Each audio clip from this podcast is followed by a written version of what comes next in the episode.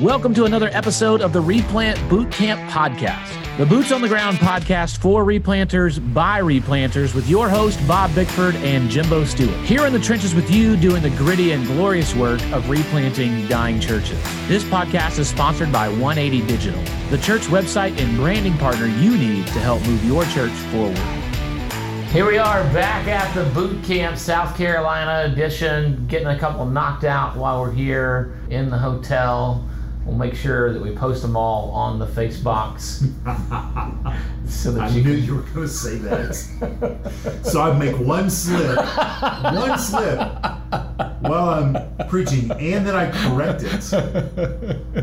I say Facebox, trying to refer to Facebook, and I it, it was such a stereotypical old man mistake. Thank though. you. It, I mean, it just. I mean, I don't consider you an old man, but you, you have a little little glimmers every once in a while that you go, oh, oh, okay. he is older. yeah. Now, when I get a good summer tan going and uh, dressing some hipster clothes, and I was asking about my shoes today. So Yeah. Oh yeah. I am stylish. You are a fashion forward AARP member.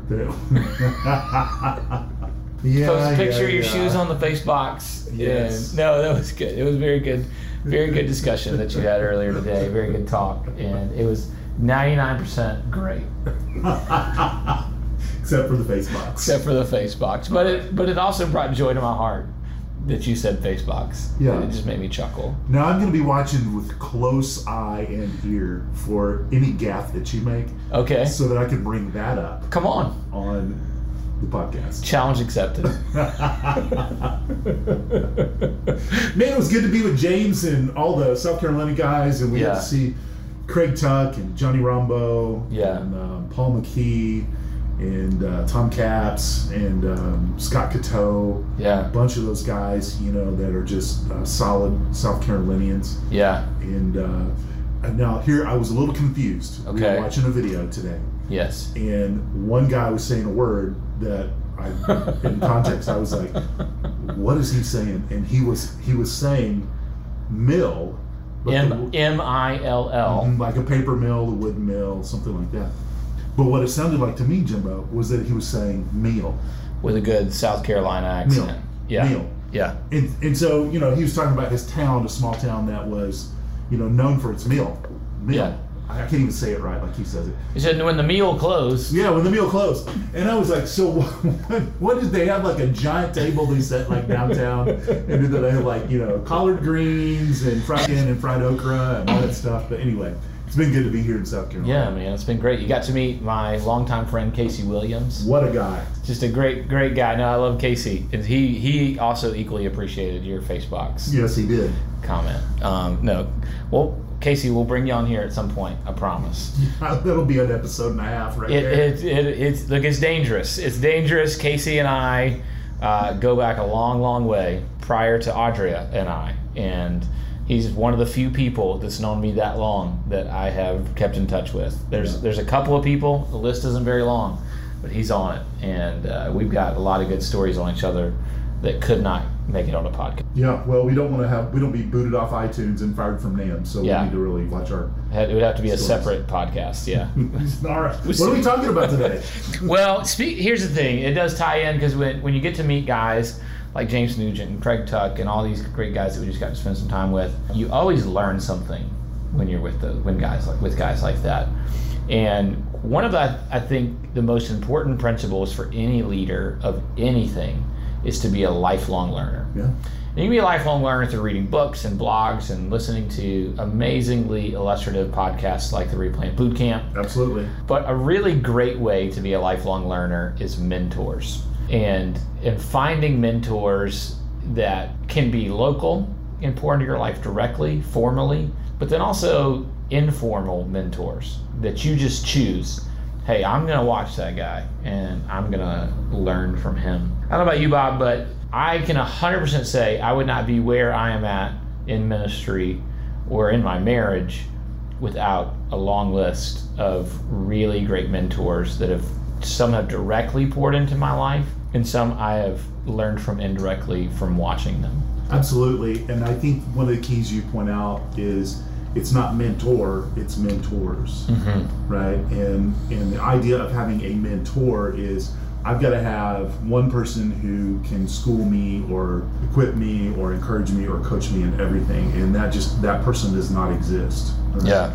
And I think you look out throughout history, we have some really great leaders throughout time who were fantastic in a couple areas of life, but not in others. Yeah. And so I think it's important for us to, to understand we need a collection of mentors, not one mentor. And then I think also, you know, there's there's the the reality that Christ is uh, perfect, that He is the ultimate. All of our admiration and all of our longings are fulfilled in Christ, and so Christ is the ultimate mentor. Right? He's the perfect man. He's fully divine, and so I think Christ sets for us the example in all things. But we got to have people around us with flesh on, with skin on, who walk along with us in this season of life, and there are very seasons of life that help us figure things out. So I would say early on for me, my dad was a mentor to me in a lot of ways. I learned a lot about uh, work ethic and integrity and honor from my dad.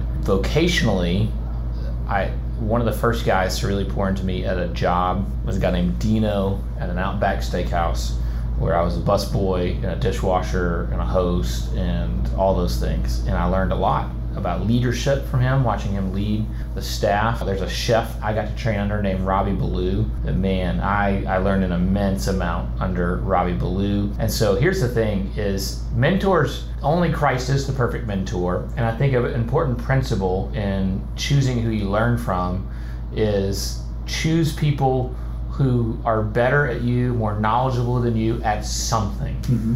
right? It doesn't have to mean they're better than you or knowledgeable at you than everything. And don't discount someone as a mentor. And some people may disagree with me on this, but I, I feel pretty firmly about this. Don't discount someone as a potential mentor for your life just because you don't align with them theologically. I believe you can learn from just about anybody. I mean, really, I, just about anybody in your life. You, you can learn from anybody. Sometimes you can learn what not to do. Yeah, there you go. I wouldn't call them a mentor, but I do believe that in your interactions with people, as you watch people, you can learn from everyone. Even vocationally, you can learn life lessons from people that may not be in your career field, quote unquote, or may not even believe a lot of the same things you believe, but you can still learn things from them. Obviously, we want to learn theological things from people that are theologically astute. But there's a lot of areas of life to be mentored in, in marriage and raising kids, I mean, all kinds of things. And so, man, I, I am always accruing mentors in my life and in all aspects of my life, whether they realize that they're mentoring me or not. There are some people I just tell them, hey, I'm watching you. I, I try to find ministry leaders who have raised kids that have left the house and love Jesus deeply and serve their churches as, as lay members or in ministry well and I I'll tell them hey I'm I'm I'm watching you and I want to learn I like help me know how that happened those are things I want to see happen in my life I think you're, the challenges that we face in terms of finding mentors is we may have approached it like this. We, we, we find somebody that we want to learn from, and we might go up to them and say, Hey, would you mentor me? Mm. And that's a pretty threatening Yeah. question, right? Yeah. And so I remember there was a movement back in the day, you know, when I was first starting in ministry, and my wife and there was another young lady in, in our church, the first church I served in, and they were both trying to figure out, okay, well, we, what does it mean to be a Christian woman our age? And so they saw a lady who's a great lady. She served a lot in our church. She was really awesome in so many ways that we, we saw. And so they both kind of said, well, why don't we just go out to spend time with her? And so they, they came with the mentor question and it really kind of freaked the lady out, right? And she she had some areas in her life that she was aware of that they were not aware of, and she declined because she was like, "Yeah, I can't mentor these people." Because I think if somebody comes and says that to you, it's a pretty man. I gotta have my like every area of my life's got to be aces, right? and so there's none of us that not a single person who has a, a life that is that hits all the marks everywhere, right? We always have particular areas of our life that we're always being sanctified or trying to figure out, or you know, we're not as strong enough. So I think finding a group of mentors and also finding people who are good in certain things is, is vital is key. And so I, I guess there's some things i would say too is some some of us were not discipled or were not mentored much. And in an intentional way where somebody came to us that a younger person that said let me pull you close. Let me let me teach you a few things. So most of my experience has been informal right? And Mhm. i kind of grew up in that stage where it's like you, you got to figure it out on your own right? And you got to do it on your own. And so part of that is I've had to collect groups of people in my life that I thought, okay, I like how they do, I like how they preach, I like how this person does like staff leadership, I like how this person does marriage, etc. And so I've kind of put together a group of mentors and gleaned from them. So sounds like a lot what what what you have done. So what I would say is be discerning in your mentors. You don't have to agree with them 100% on everything, but I wouldn't go to, to be mentored by somebody who wasn't living the way that I thought I needed, you know, in a way that that I wanted to be mentored in. Like if they were, if I was looking for a marriage mentor and I picked a guy that was really bad at marriage, not smart, right? So I mean that goes without saying, but I, I think you just got to clear that. Can I tell a funny marriage mentor story Do it. that involves someone who periodically listens to our podcast? and so I'm not going to give him the heads up. okay. I'm going to wait until he listens to this episode and then I'll receive a text message from him. There's a pastor in our city that is now my pastor Okay. at the church that I attend Okay. Named Dr. Mark Siegel. Okay. I love Mark. I love his heart. I love him as a pastor. I love him as a friend. And several years ago, at a difficult point in ministry where the turmoils of replanting had started to take a toll on our marriage, we were at a JBA pastor's date night event, sitting at a round table, and we happened to sit with Mark Siegel and his wife. And I know I knew some about Mark Siegel. I knew that he had a therapy background, a counseling, and had done marriage counseling with some people. And he was a pastor. I knew that he had done revitalization and some even some replanting and some other things like that. And so I also watched that night how he interacted with his wife. And I looked at Audria and I said, Hey, what if we asked them to be our marriage mentor? And she goes, Yeah, we were just desperate. We needed help. And so we asked them that night. They were enthusiastic and said, Absolutely. And then we never heard from them. And so then it became this running joke of how they saved our marriage, and our marriage really did improve, and we got into a great place. Just because you asked them to be your mentor? No, because we put in work, we went to counseling. Okay, all right, all right. But uh, so when we were considering going to the church, we were like, "You can finally mentor us in our marriage," and uh, That's fun. it's- I give him a hard time about that. But I do tell that story for two reasons: one, it's funny, but two, there's a lesson to be learned in that. You can't put the weight on the mentor, yeah. and that's a mistake I made. Right? If I really wanted him, so you can hear me relieve you of all this tension and pressure, Mark, this is not your fault. This is my fault if you really want somebody to mentor you, a couple of things. One, you might not, if they're not someone who is accustomed to mentoring people formally, I wouldn't recommend asking them to mentor you.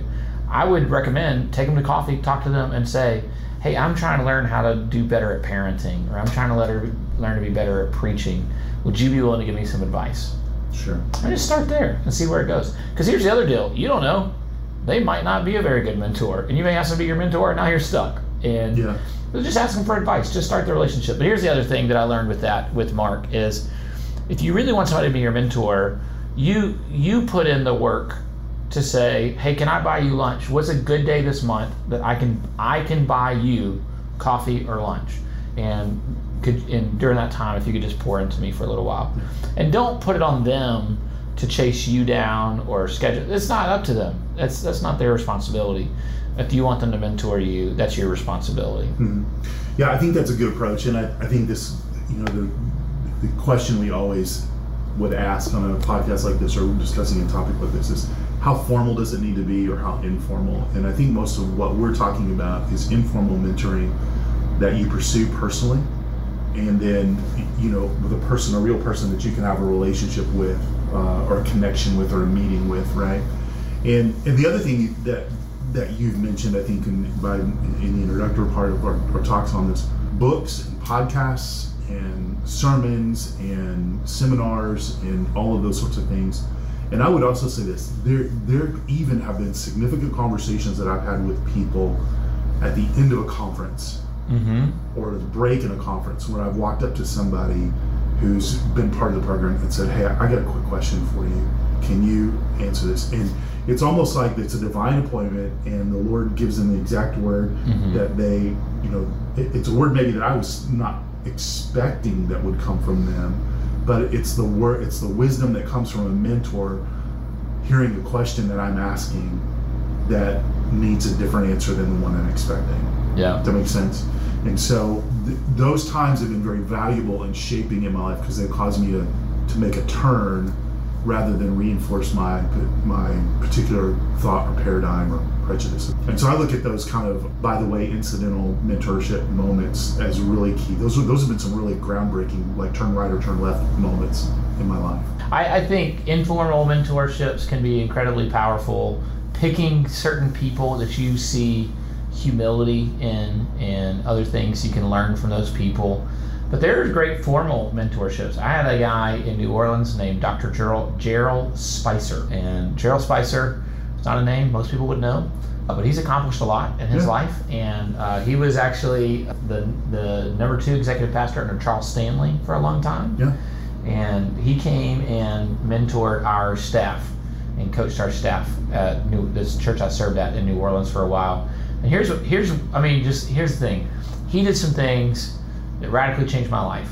A few things. Certain books that he suggests I read and work through and discuss with him are books that I still reread and impact my life. I was a radical. We've talked about this before. I was a radically messed up mess organizationally.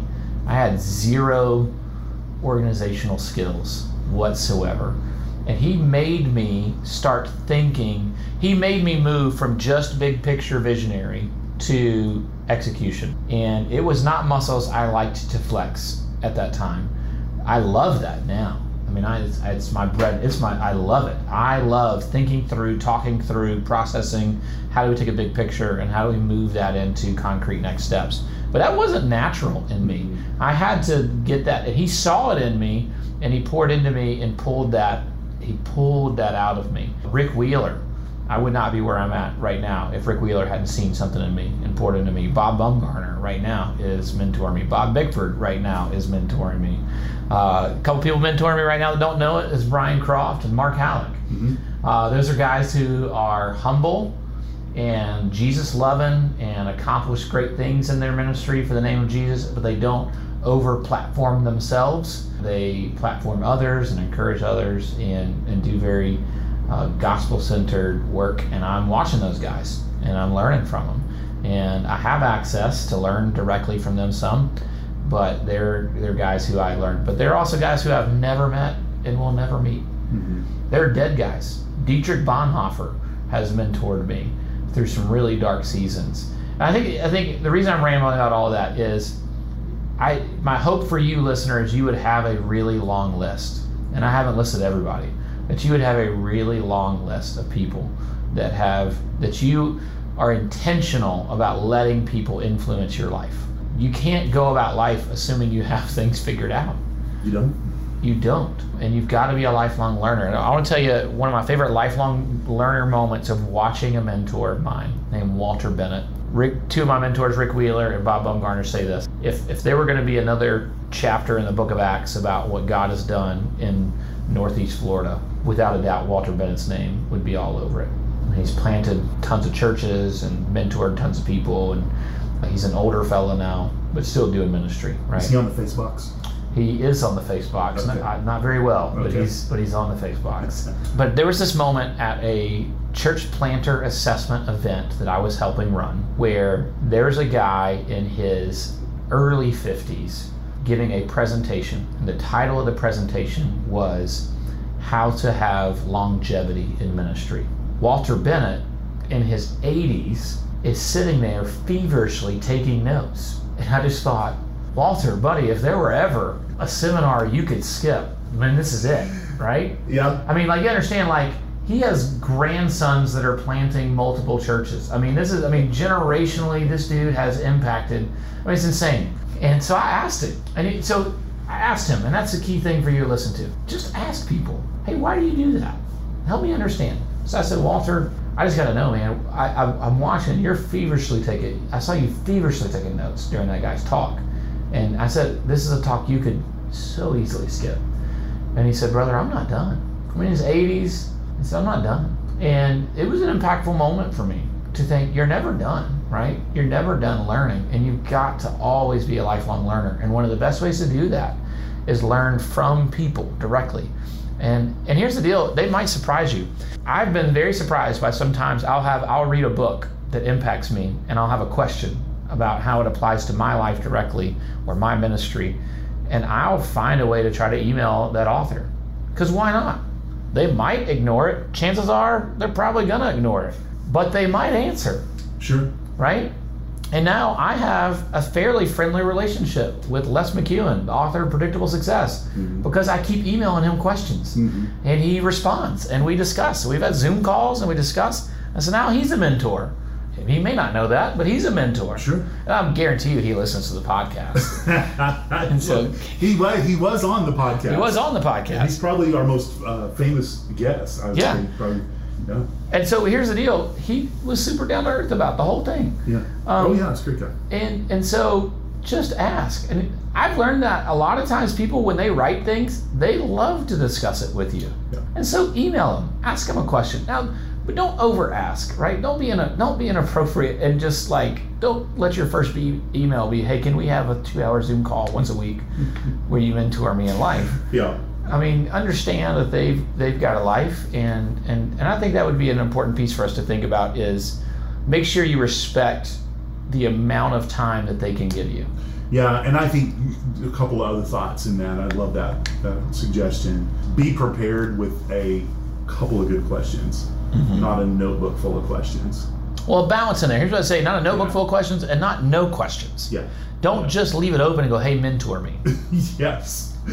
Yeah. Like, give them some. Here's here's specifically what I'm wanting to learn absolutely. from you, Mhm. but don't give them 17 things. Yeah, and then also I would say don't debate them. Right. Oh gosh. And that's uh, I've had a couple of conversations with some folks who call to ask me a particular question, and then I listen to their question and I, I get a sense of it. Maybe I clarify the question, make sure I understand what they're asking, and so then I respond, and then they debate me on it. Yeah. And I'm just like, okay, like what did you? Are you did, are you looking for me to endorse what you already believe, Yes. or were you asking me to give you feedback on what you just asked? no, the first thing. Yeah. So I'm like, ain't nobody got time for that, right? No, that's a very good point. Like, respect that somebody is taking time, Mhm. right? Chances are, if they're a person you're wanting to mentor you, they probably have a pretty full plate, yeah. right? Yeah. And so be respectful of that and don't overuse the access that you have. Yes. Yeah, and I would say this too because I've had I had a mentoring relationship like this and it wore me out, and I just was like, I, it was really exhausting to me, and um, it was a, a ministry, a guy in ministry, who whenever he would hit a rough patch, he just came and wanted to have a conversation about all the difficult things he was experiencing and basically just unload all his frustration on me. And I'd listen for a while and I'd say, here's here's a couple thoughts. And he didn't really want to hear my thoughts. Mm-hmm. He just wanted me to be a sounding board, or he wanted me to be a receiving board, basically, for him just to dump all his frustration on me. And that's not mentoring. No, that's that's that's counseling. Yes. yeah. It, and so here's here's the other thing is I, I've done some training as a as coach, like a coaching, not like athletic coaching, like leadership coaching.